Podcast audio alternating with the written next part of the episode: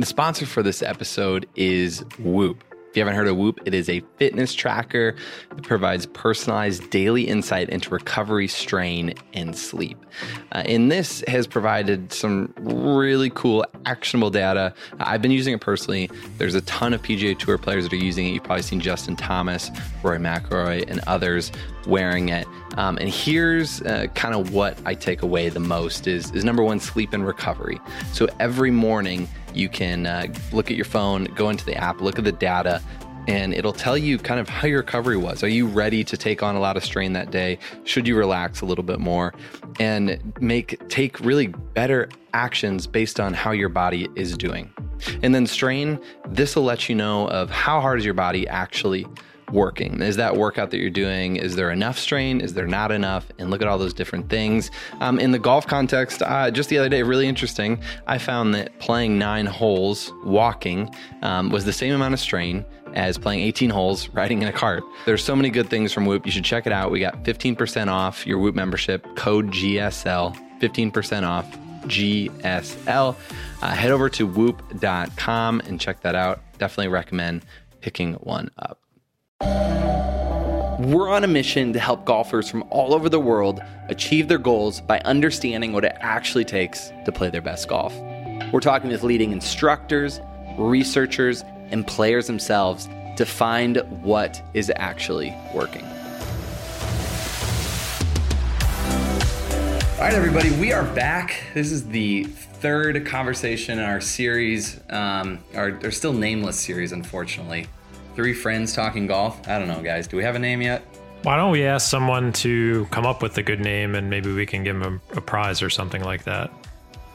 There we go. Maybe All we'll, right, do, maybe we'll do a little tweet, a Twitter giveaway, something like that. Yeah, I like it. I like it. Um, come up with a name for this series, uh, and and we'll uh, we'll get you a prize. But today we thought we would tackle uh, a, a topic of conversation which has been especially relevant, which is is distance, gaining distance. I mean, as, as we've always known, golf is a game of proximity. You know, the closer you are to the hole, the the better opportunity you have to post a lower score. And I think you know we could probably all credit the work of Mark Broadie and some other people to assigning a lot more clarity and some mathematical stats with his strokes gain statistic on how much of an advantage it is to have length. Um, so we don't want to talk about the PGA Tour because what Bryson and those guys are doing, I view as a separate thing. Um, the fact of the matter is most normal golfers don't really hit the ball that far. I think, you know, if you look at the averages and Adam, you can, you can back me up on this if I'm wrong or not. Um, I think TrackMan always states it's around 90 miles an hour is the average uh, swing speed with the driver for a male golfer. And I've looked through various stat tracking platforms like Game Golf, Arccos, and ShotScope, which are actually tracking on course performance. And for the most part, um, you're not seeing the typical golfer drive it further than 230 yards. I think that's kind of like a cutoff point. I think the average like, is about two, yeah, 215, something like. That. Yeah, it's so you know, regular rec- recreational golfers are are not hitting the ball that far comparatively, and there's a number of reasons for that. Um, physically, they're not capable. They, they can't strike the ball the certain way. Their equipment might not be tuned in. There's a number of reasons, and, and we'll touch on that in this in this podcast. But um, the main takeaway I've gotten from Broadie's research and other people is that normal golfers have even more to gain from adding distance to their game than even a pro golfer because there's so much ground to make up. Um, you know, if you can add 10, 20, 30 yards off the tee or have shorter irons into the greens, like you're just giving yourself a better opportunity to post lower scores and remove, you know, bigger scores. Um, because the fact is, the closer you are to the hole, all things being equal, of course, you don't want to be in the trees or penalty area. Um, it just gives you a better opportunity to score. Um, what do you guys think about that? Yeah, I usually think that um, you know, just gaining driver distance is one thing, but if if people do it by club head speed as well, uh, or improved efficiency, perhaps improved strike or something like that, then uh, usually the irons are going to go up as well. So if you gain 20 yards off the tee, you're not only hitting two clubs less in, but you might be hitting three less in because that year also a club longer with the irons as well, and that can be really significant to your scores. Hitting a wedge instead of an eight or seven iron is it's just an easier game. yeah, you're just your your dispersion will probably be a bit tighter, and what that's just going to result in is more greens in regulation, perhaps uh, a few less really bad misses. Um, so you're giving yourself an opportunity to make some easier pars, um, perhaps a few birdies here and there, but also the flip side of that, and I something I always focus on is is really double bogey avoidance. Um, if you've got shorter irons in your hand, um, you're going to remove that situation where you might put yourself in a really tough spot around the green and you're making double bogey or worse. Um, so, you know, I want to make it seem like we're distance crazed here because we want to make this a responsible discussion, but um, a lot of good things can happen. And I, and I don't think it requires as much effort as people think um, if you can add distance. And, you know, another point I'll throw in with the stats and something that was kind of mind opening to me, mind blowing to me, may be the right word, is that we've probably placed too much significance on hitting fairways. And I know in the past, I had been like probably way too conservative off the tee trying to hit fairways. And now, when we kind of take a step back and look at the data from real golfers on real golf courses, um, usually the number you arrive at is that you have to be about 25 yards away to have the same stroke differential. what I mean by that is, let's say you hit a driver 25 yards further off the tee and you're in the rough, but still have a clear path to the green, that's the same um, average of strokes you'd have to hole out from if you were 25 yards back in the fairway. Um, so I think you know the takeaway from that is, is, we probably placed a little too much emphasis on hitting fairways, um, and you know someone like Scott Fawcett, who I think we've all either spoken to or learned from he's opened up my eyes on that topic where you know you, you do want to advance the ball as far as you possibly can off the tee while keeping it in play of course and avoiding the big trouble. Um, but that increase in distance whether you hit the fairway or just miss it and you still have a clear path to the green is is worth almost a third of a stroke about 25 yards in that um, on each hole. And that adds up over time. So it gets back to the point that normal recreational golfers have a lot to gain from adding some distance to their to their games. And that's why i think you know some of the topics we'll cover here are, are worthwhile endeavors for all of you.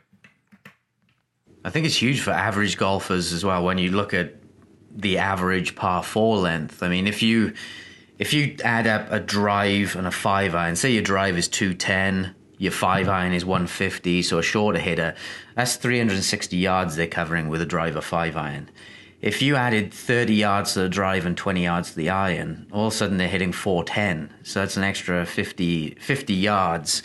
They're going to reach maybe 30, 40% more of the par fours in two. And that's going to, that's going to be huge to their score.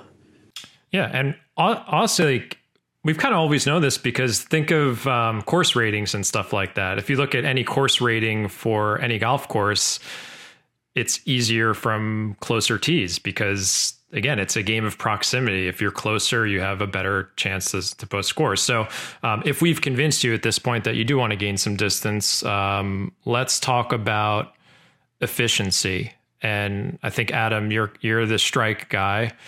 Um, so why don't you talk about what you think are efficient ways to add distance to your game without increasing swing speed?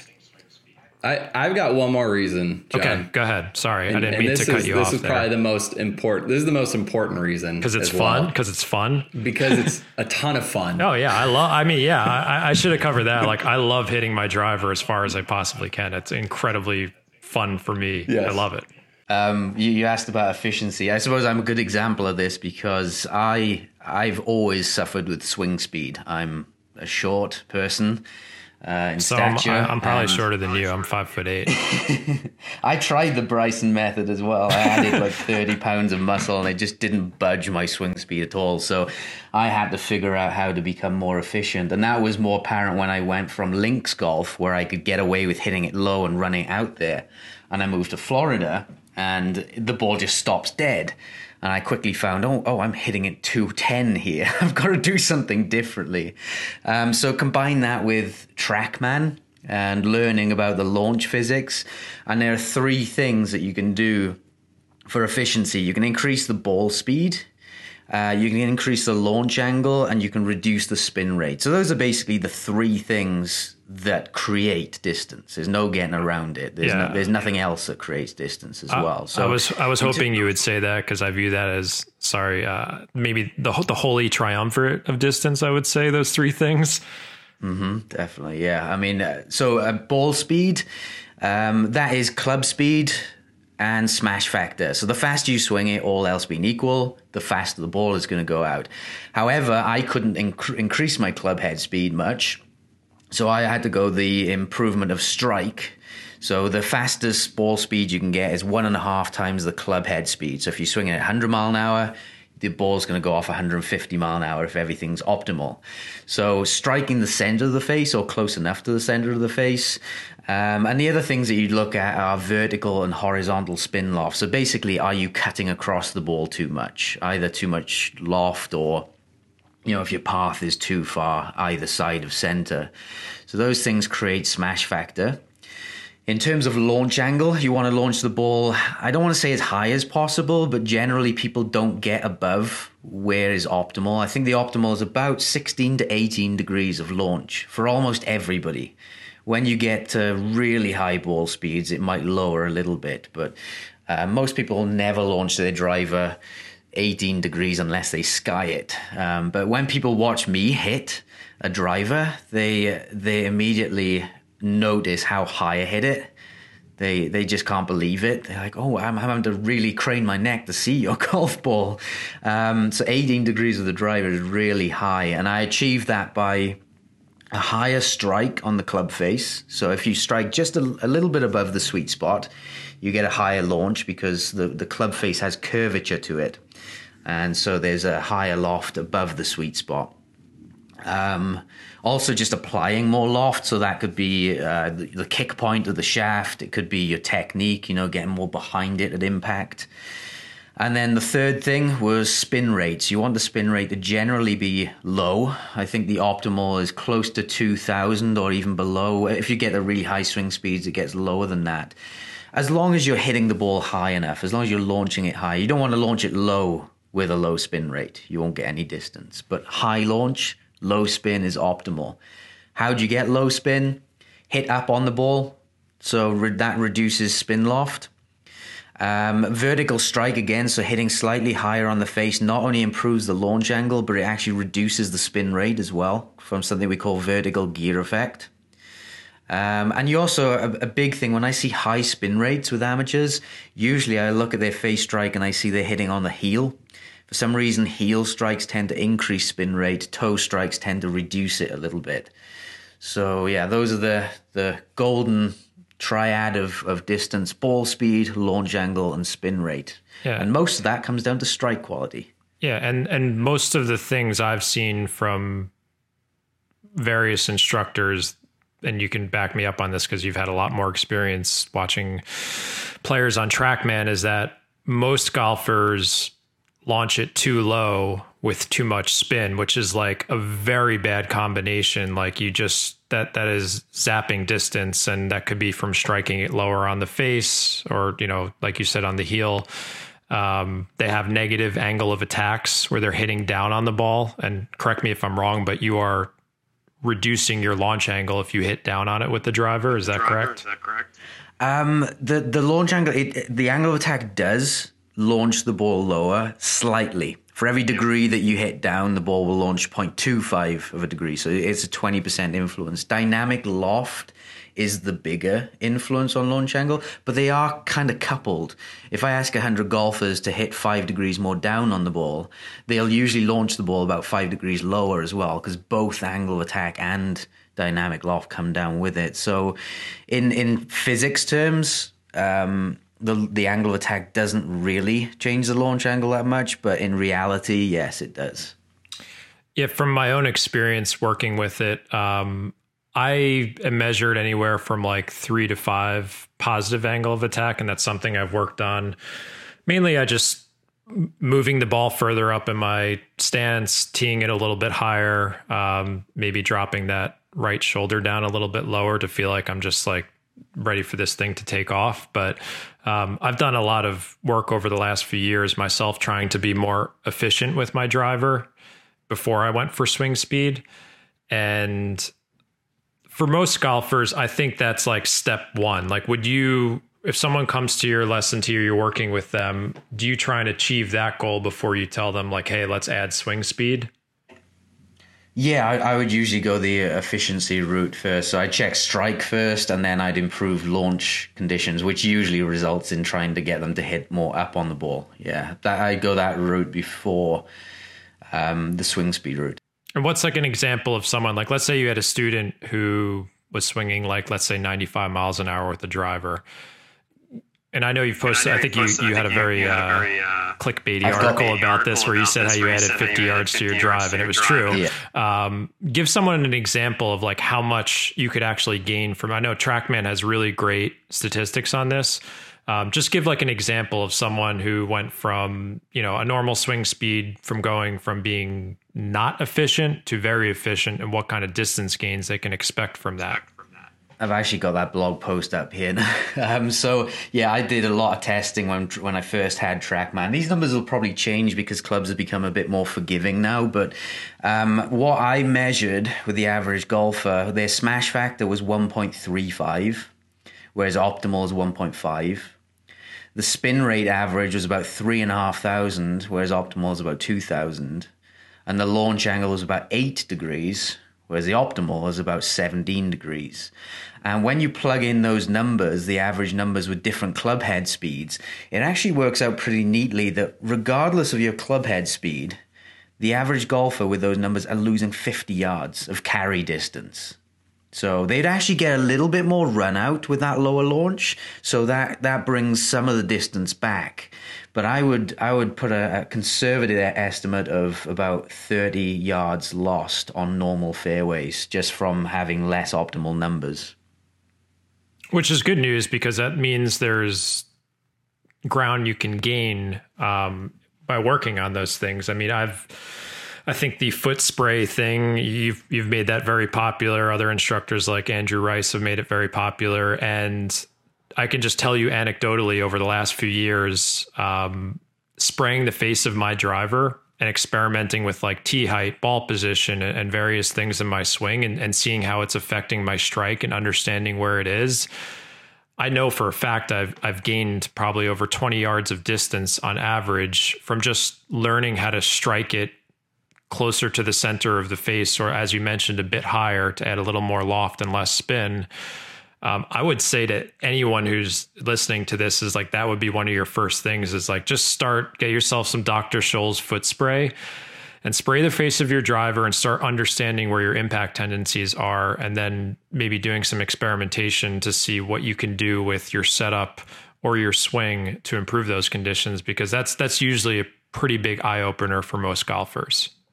Even the centered strike. So say you take two golfers who hit in the middle of the club face but one is hitting quarter of an inch below the sweet spot, and one guy is hitting quarter of an inch above the sweet spot. Um, the lower strike will lose 20 yards because it lowers the launch angle by a couple of degrees or even one degree, um, and it increases the spin rate maybe by 500 RPMs. And that combination of two two to four degrees difference in launch and a thousand RPMs difference in spin rate it's 20 yards of carry. So just, just that one inch of difference is absolutely huge. Cordie, are you still awake over there? I'm sorry. We're like totally dominating this conversation he's, right he's now. He's absolutely enthralled and engaged in our conversation. do you have any do you sorry, have any thoughts we, on this? Are we still podcasting? No, I, um, no, I, I do have a question is Adam, I, I I know that I've heard instructors talk about not always wanting to maximize, you know, launch angle, getting it, everyone hitting it five degrees up and lowering, you know, lowering spin to the bare minimum on, on everyone. Um, do you agree with that, or what? What are the exceptions when you're not trying to get those numbers like super optimized? I'd probably be reluctant with a pro, um, just because they if if they're hitting five down on it, and if they're a pretty decent driver of the golf ball, then you might not want to tinker with that because you could destroy an ecosystem. I know there are plenty of pros out there who will be more. Um, less cautious than I am in that, but um, I don't think at, at the pro level you're tinkering with something that's so precise and is so ingrained that that can be a big change for them and they can also affect their iron play as well if you start getting them hitting more up on the driver they might start to implement that into the iron play as well, especially if they're not a pro that understands a lot of things. Um, someone like Bryson would be different because he, I think he would be more, I want to take this risk. So if a pro comes and they say, right, I, am willing to take this risk, I understand the stats, I understand that driver and irons can be separate things, then you might go into that. But but when it comes to most amateurs, um, there, there's almost no there's there's no disadvantage for the amateur because they hit it all over the place anyway. So they might as well be hitting it all over the place and farther because it's just going to reduce their scores. And also, it's a bit of a sliding scale. It's not all or nothing. Like if someone came to you and they were just, you know, launching their driver super low tons of spin and you got them to add several degrees of loft to their launch and a little less spin like that's a win you might get them 15 yards right there like it's not going to be that perfect plus 5 angle of attack with 2000 spin and 17 degrees launch is like most golfers aren't going to get to that but if you can get them 25 or 50% of the way like that's a meaningful gain on the golf course Definitely. I mean, in my own game, I in that test where I gained 56 yards of carry, I went from five down with the angle attack. I went all the way up to 11 up. So I changed my angle of attack by 16 degrees. I wouldn't recommend that. I only did that just to say what is possible. You know, what what is possible with a change here. And for me, I settled on something about five or six up. So I didn't go all the way to that maximum because it only really gave me another five to 10 yards, going from five up to 10, 10 up. Um, and it just wasn't worth it for me, the positions I had to get to to achieve that. Um, but I found that nice, I suppose you could say middle ground. It's still on the upper end of the scale.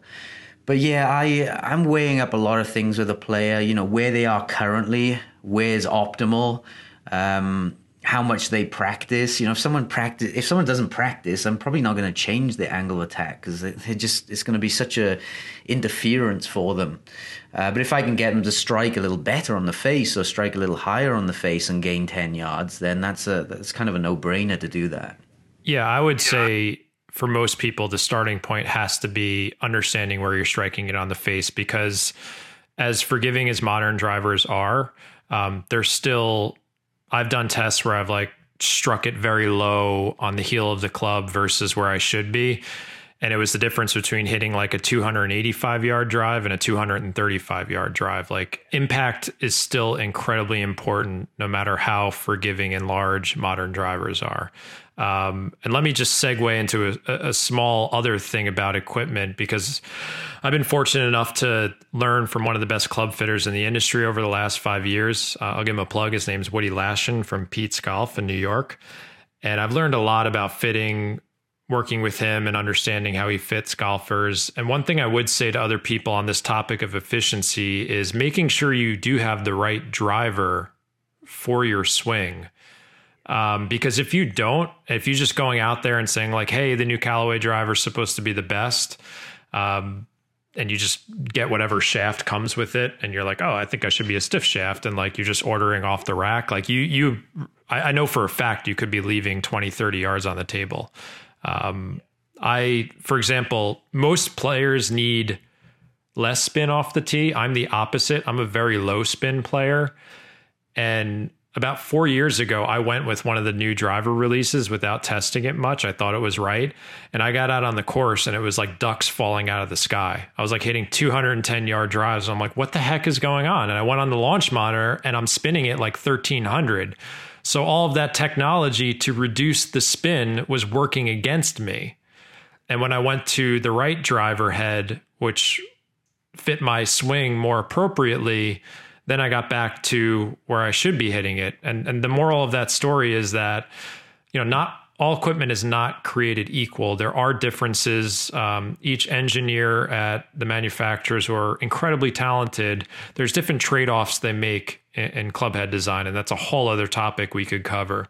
Um, but I would say that getting fit for the right driver head and shaft um, is another way that you could add more distance to your game without making any swing changes. You want something that's going to fit your current swing.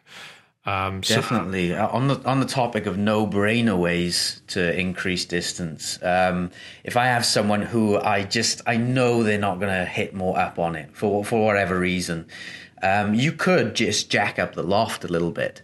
Oh, and that increases the launch angle, uh, which can add more carry distance. The, the disadvantage with that is that it can increase the spin rate as well. So there's there's kind of this trade off. You get this optimal launch, but you you increase the spin and you reduce the smash a little bit. You can find out that middle ground where this player with that given swing can gain more distance. But if we're t- talking pure optimal distance, then hitting up on it with a lower lofted driver is is uh, is the way to achieve that optimal. Well, let's look at Bryson. He's got a, a five and a half degree yeah. driver he's gaming, it's right? Insane. well, the um, optimal guys are the long drive champions, right? They all hit up 11 degrees with three degree drivers. So, this, if you want to look for maximum distance, those are the models to use. Whether that's best for for play, I don't know, but Bryson is going that route. Um, so, why don't we tie up this part of it? I think we've given people a lot to digest there, and I think maybe some of the key takeaways are I think just striking it better is is is definitely like the number one most efficient way to gain distance. If only there was a plan for that. I know that there's a guy who had a strike plan. Maybe I don't know. Maybe he exists. Um, yeah, and then you know hitting up on the ball, adding loft, decreasing spin, getting fit for the right driver. Um, those are the efficient ways to add distance. Um, now let's talk about responsible ways to add clubhead speed. And Cordie, why don't, why, why don't we? Yeah, Cordie, you've worked with a lot of bio. What are they? Biophysicists. Sasho what MacKenzie. are they called? Yeah, we'll talk about what doc. Yeah, that guy knows a lot about it. Increasing clubhead speed. the doctor. Talk. You, you, why don't you share some of the things you've learned about adding clubhead speed the right way? Yeah, I, I find clubhead speed um, fascinating, and I think it's interesting people's perspective on it. Um, there's there's a video on YouTube of of, uh, of myself and um, Sasho MacKenzie. Uh, it's called something like from 113 to 119 miles an hour. Um, and it's this little video of how he helped me gain clubhead speed. I I never got my personal clubhead speed over like 114, 115 ever, no matter how hard I was swinging. Couldn't figure it out. Um, and he gave me a simple cue, uh, and then I, I got it up to 119 in about three swings. Um, the cue will remain secret until you get out. um, I know, I know what your no, cue is, and I totally agree with it. And it's something I've probably worked on through. Can I say tempo training without giving it away? Yeah, um, no, I abs- absolutely. Um, I, I've always, you know, the last few years, I've worked with these tempo beats that get you know the timing of my swing more in sync. And I would say that most golfers lose club head speed right off the bat just because they have incredibly slow backswings in relation to the downswing. Um, so we won't dive too deep into that, but um, that that's a way where I, I, think a lot of people can add a few miles an hour of club head speed right off the bat. Um, go ahead. You go ahead. I was just going to say, from a teaching perspective, the amount of golfers who I've had on TrackMan, and they come in, I do a, a pre-test with them, and we see how far they're hitting it, and they tell me, "Yeah, I, I hit it better when I swing slower." I'm like, okay. Uh, so can you just entertain me for a minute and yeah. just lash lash the hell out of it for the next ten shots? And they do, and they go, "See, it's all over the place." And I show them their TrackMan stats after, and they're pretty much identical in terms of lateral dispersion, but it's 20 yards farther. They, they pick up maybe seven, eight mile an hour club head speed just by the intention of hitting it harder. And then we plug it into strokes gained and we say, well, actually, if you, if you did this, even though you hit a few, fewer fairways, because it is 20 yards farther, you'd score lower with this. So stop listening to your buddy who's telling you to swing it slower. yeah, I, I don't, I, and I was someone who did that for a very long time myself. Um, I, I, just found out that when I got on the golf course, I had a very slow backswing and I was like guiding the club. And by quickening up the the pace of my backswing, it, it probably removed some. Uh, I don't want to get into my backswing again, but it re- it removed some um, probably deep technical flaws because I feel like when you try and guide the club, there's just more opportunity for something to go wrong versus um, if if you have a little more intent for speed, you can get to where you're going a little bit faster, and maybe the club's not going to take a bizarre path there. And I think you've you've seen that as well on the lesson tee. Yeah, there's more momentum in the club. If I if I just get a player to swing back and forth without hitting a ball, just really fast, back forth, back forth, and then you video their swing, the mechanics clean up so so much because because of the momentum of the club, you know, they're actually swinging the club now instead of like you said, guiding it or moving it through positions. So the other thing that kind of faster backswing does, and we'll refer back to Bryson again here. There's somebody posted a video on Twitter of his his old swing and new swing, and he's he hits the ball when his backswing finishes, I think, or something like that. Do you guys see that video? Oh yeah, he's incredible. It's amazing how fast he's coming now on the backswing. It's it's it's like violent how quickly he's going back. One of the things that Sasho explained to me is that um, when you swing back faster like this, you have to apply more force to the club to swing it back down in your downswing um, because you've been going back quicker. And so it'd be comparing like Hideki and Bryson, right? Like if you put Bryson's backswing into Hideki Matsuyama's you know, uh, backswing, he would swing way faster, right? Like if he took the pause out of his swing, what what Sasho was saying is that he would probably swing quite a bit faster than he currently does because um, just having to apply that force to get the club moving in the opposite direction, um, it, it changes quite a bit. So I thought that was kind of fascinating. That's another impact, uh, you know, of of kind of club head speed and how that gets going. And for anyone who's like interested in like how to actually do this, um, one of the right ways I would suggest, I alluded to tempo beats earlier. Um, I've been using the Tour Tempo app for years now. It's something I kind of stumbled across five years ago. It's been out for a long time and it's helped me a lot. And it essentially gives you three beats um, the start of your swing, your top, the top of your swing, and impact. And there's various speeds you can do it. Um, I think using tempo beats is a great way while you're practicing to feel what that's like. Because if you do have that incredibly slow backswing, uh, like I've even done this experiment with my father, getting him to get more, a little quicker on the on the backswing to get more in, in ratio. I guess with his downswing is the right term to use. Uh, but using those beats can be incredibly helpful. Um, for a lot of golfers. So I would suggest looking into that for anyone who's interested in how to pursue that. Pursue that. Yeah, I've done that with metronomes. You can download metronomes. Yeah, you can the, use a metronome too. Phone. And just putting it at 60, I think most pros are about 63 to maybe 70 beats a minute, 63 to 68, something like that. And when you put that on for an amateur and say, keep up with this, they just can't. Most amateurs are about 40 or 30 beats a minute because they get told all these cliches, you know, swing it slow and swing it smooth, you know, yeah. you know, just slow down. And, you know, it's like, no, there's no pro who, who has a tempo like that. Not even when chipping or putting. It's all the same tempo as about 63 to 68 beats a minute. I think the other thing is that most people don't actually know how to swing faster or like what actually impacts it because they're not using the right feedback.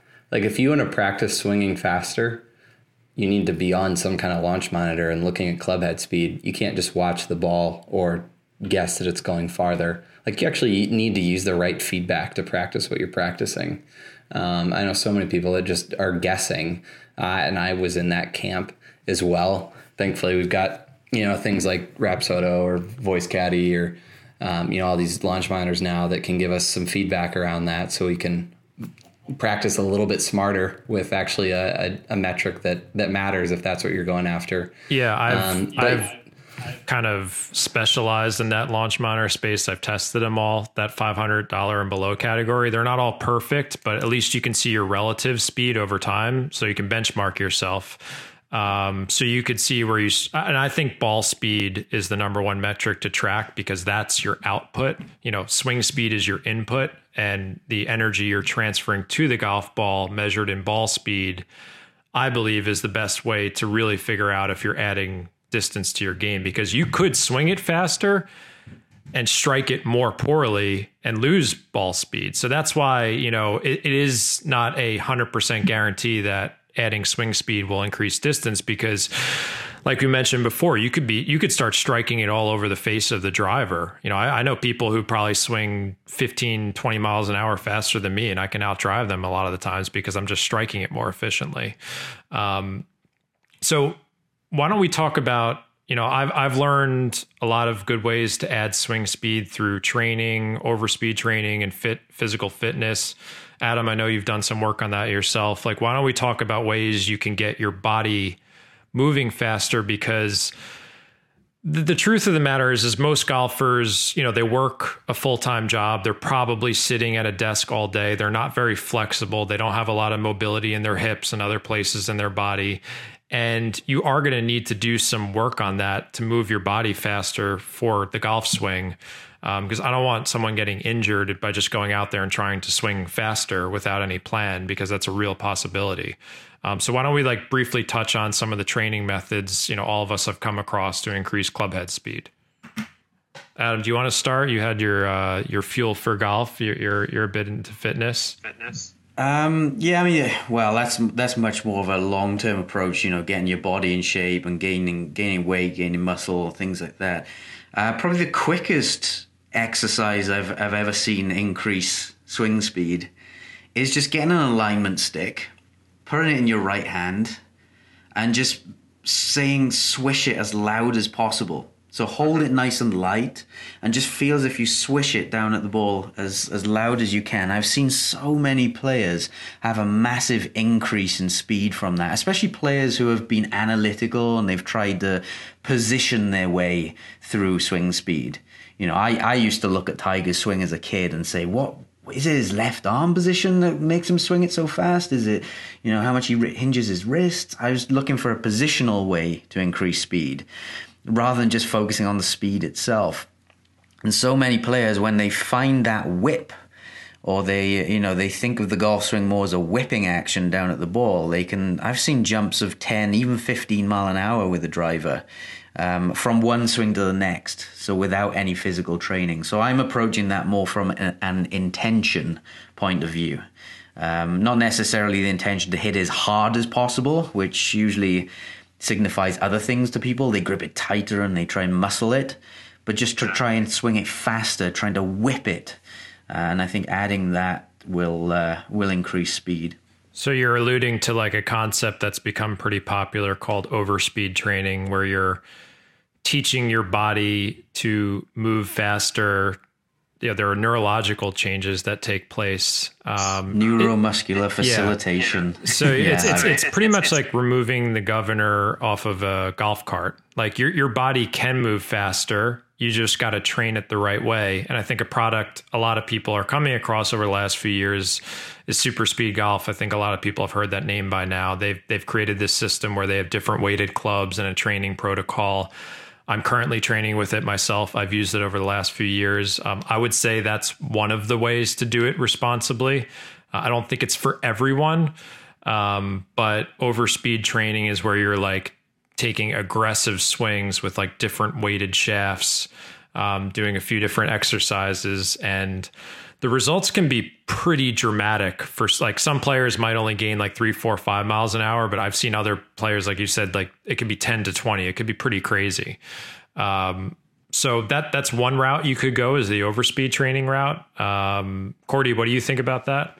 I know you've had some experience with super yeah. speed. no, I long term fan. Um, I, I, mean, I think there's enough tests and studies and reviews out there to show that it works. Uh, I think that you just got to do something, do some kind of training, and super speed's a great place to get started. It's such a straightforward method. Um, and you just got to start swinging harder. Like one another thing that Sasho has done in some of the research is the importance of kind of the the forces that we're putting into the left foot, the lead foot for the right-handed golfers, um, and how we have to be able to to actually cope with the new speed and all the new forces. And um, there's a lot of things your body aren't used to when you start swinging faster. So. Um, and a lot of folks never really try, so they never have to cope, so they never build these skills, and then you know you're swinging the same speed. Um, and so I think I think there's a lot of benefits to getting out there and just trying to swing faster and swing harder. And um, John, I know you mentioned ball speed is kind of the factor to look at, but I, I, would almost say if you really want to stretch yourself and push yourself, just go out there and max out your club head speed. Um, and really just see what you have and don't care where the ball goes, but just see what you have possible, see what it feels like, see what kind of new feelings you have, um, because there's a lot of different forces you have to cope with when that happens, uh, and then o- over time, kind of go through that. So I, uh, I, do you guys know Clay Ballard at all over at? Um, um, oh man, Top Speed Golf. I just we're giving Sorry, out Clay. like we're giving out so many free plugs this podcast. I'm about to give out another one after this. We're just so generous. no, but I, I had a great conversation with Clay. Oh gosh, is this two years ago now? Where he gave a bunch of great kind of like ideas and tests to go do. And he's done some real interesting research on what's going on with the muscles and how you need to, uh, you know, go in between swings, wait a particular time period so that, uh, you know, your muscles can go back to the certain state. And there's all kinds of really cool stuff out there on this. Uh, that podcast was probably one of the best to go back and listen to if you're looking for kind of like ideas to work on and kind of the the science about practicing swinging really fast. Um, but yeah, those are there you go. John, you said you had something. So I I'm big into fitness and just outside of golf, like I am someone who tries to work out and take care of their body. And the one thing I've learned from whether it's like the Titleist Performance Institute or other trainers out there who are working in the golf world is that there are also a number of things. I mean, you should be doing with your body in general as we age, um, but things you could do specifically for golf, and that's you know working on your flexibility. I, I guess the three things that a lot of trainers, if you want more club head speed, would focus on is flexibility, overall strength, and and of course explosiveness. Like you've got to be able to explode more into the ball. And another plug I'll give uh, is um, Mike Carroll from Fit for Golf. Um, he's getting pretty big on Twitter, and I I use so he's he's a great resource. Um, he put me through a TPI evaluation where we kind of figured out some things about my body. And he's got a great app where you can go through various protocols. But um, the combination of doing stretching, like I'm getting more mobility in my hips and my shoulders and other parts of my body, allowing me to make more of a turn to generate that speed. Um, just lifting more weights in a golf specific way and then training for that explosiveness. So he uses the super speed sticks as well and some other, you know, exercises where you're just like literally jumping as high as you can or as far as you can, um, doing these explosive exercises. Again, it's it's training your body to make that golf movement, get your body to move faster. But at the same time, the other exercises are making sure that your body's strong enough and flexible enough to make it happen. Because again, you, you don't want to get injured. That that would be my number one fear for anyone pursuing this is you, you don't want to hurt your body in the process. And I've done that myself. Um, so I think that the best way to do it is, you know, if you've got the time and you're willing to put in the effort is to approach it from all of these angles is you know, get your body right from a health standpoint, stretch, get stronger, more explosive. You could do the overspeed training. And like what Cordie says, like just the intent of adding more speed is something that most people don't even try. Um, so I've experimented with all of them and I try and do a little bit of everything because uh, I'm getting, you know, I'll be 37 this month. Um, I'm getting older, you know, the, yeah, the body's getting creakier, and I want to keep adding. You know, I, I you know, I, I enjoy hitting my driver far. It's fun for me. So, you know, I'm in the process of of you know getting more speed myself, and I, have seen, you know, it, it does work if you do it properly. There's no question about it. And for certain golfers, like there's some big gains you could get probably quickly if you've never done any of this before.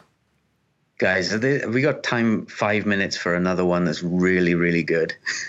Yeah. of course. I sell it well.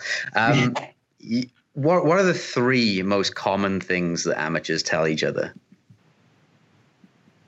Uh, Swing smooth. slow back, nice and smooth. Keep your head down.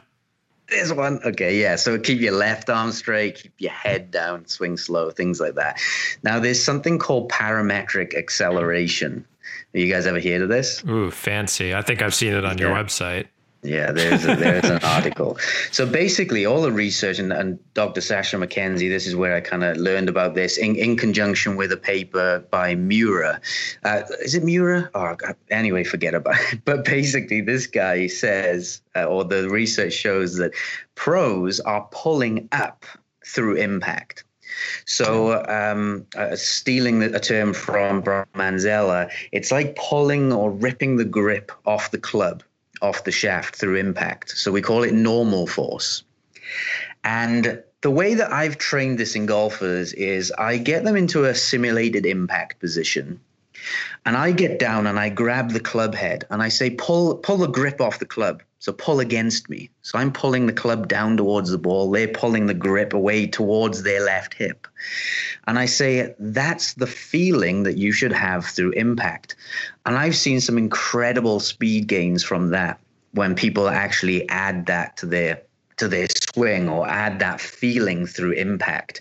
And it has a lot of benefits, actually. It's not just speed, it actually um, shallows the angle of attack and produces some other good things as well. But yeah, pros are pulling up with about uh, think about 150 pound of force with a driver through impact and most amateurs are doing things that destroy that like keep the head down force the arms to be straight things like that um, and so yeah it's a it's a technical way or it delves more into the forces and torques of how we create speed and uh, yeah this Miura paper showed that a, a force or pulling up with X amount produced 10% more club head speed. And I've seen similar similar things on the lesson tee. So how would like a a golfer? I mean, you mentioned how you know you worked with them specifically to feel that. Um, what's a reasonable way for someone to like add that to their game? Is it through some of the stuff we've discussed earlier? Is it a different feeling? Um, because I've heard Just that one too. Yeah, like just, Just visualizing ripping the grip off the club through impact. you know, if if you ask that, you wouldn't have to be told how how to.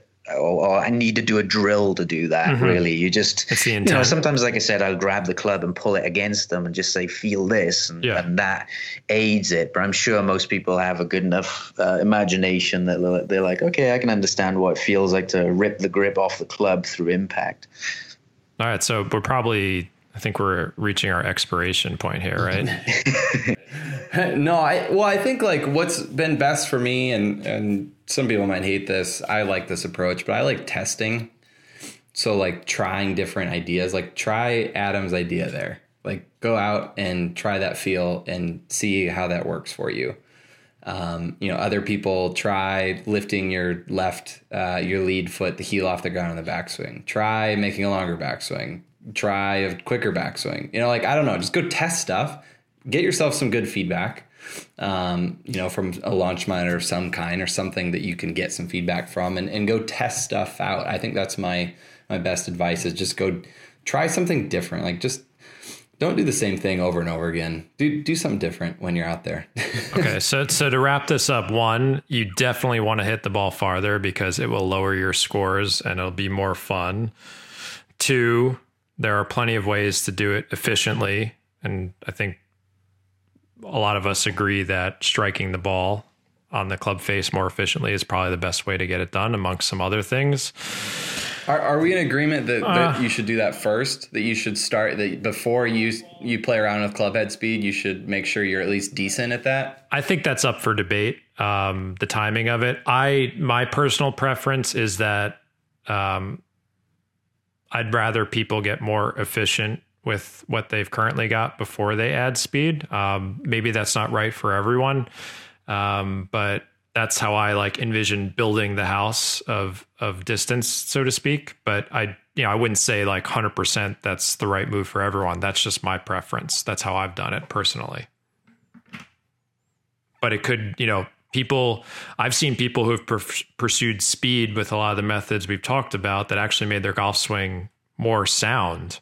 Like they've improved. I know we kinematic sequence is like a hot term in the golf industry, but I've seen plenty of evidence showing that someone who's added speed and done all those drills that we discussed actually made the kinematic sequence of their of their swing better, and they just had a better swing because of it. So, yeah, that that's I guess that one's up for debate. I I, I don't know if there's a hundred percent right answer on that one. I think you can do both. Yeah, you can work on maximizing your swing speed as a separate category uh, you know, even as a separate session, like Cordie said, just spend an entire session trying to swing the thing as fast as you can, regardless of what the ball does, and then work on the, the efficiency stuff. Yeah, and you'll I mean, find that middle ground. That's literally what I'm doing right now. Like, I'm going to, an hour after this, I'm going to swing speed sticks as fast as I possibly can and then do some like explosion exercises. And then sometime later in this week, I'm going to be hitting golf balls how I normally do. And I don't feel like one has affected the other that much. But, you know, I don't know if that, again, that, you know, I never say anything's for certain in golf because there's just so many variables in place. Um, so I think what Cordie said is, is like experimenting and seeing the results is a great place to start because you just don't know how it's going to work out for you. But, you know, everything we've mentioned are tried and true techniques that have worked for golfers. Um, so hopefully that makes sense to people and I haven't confused you.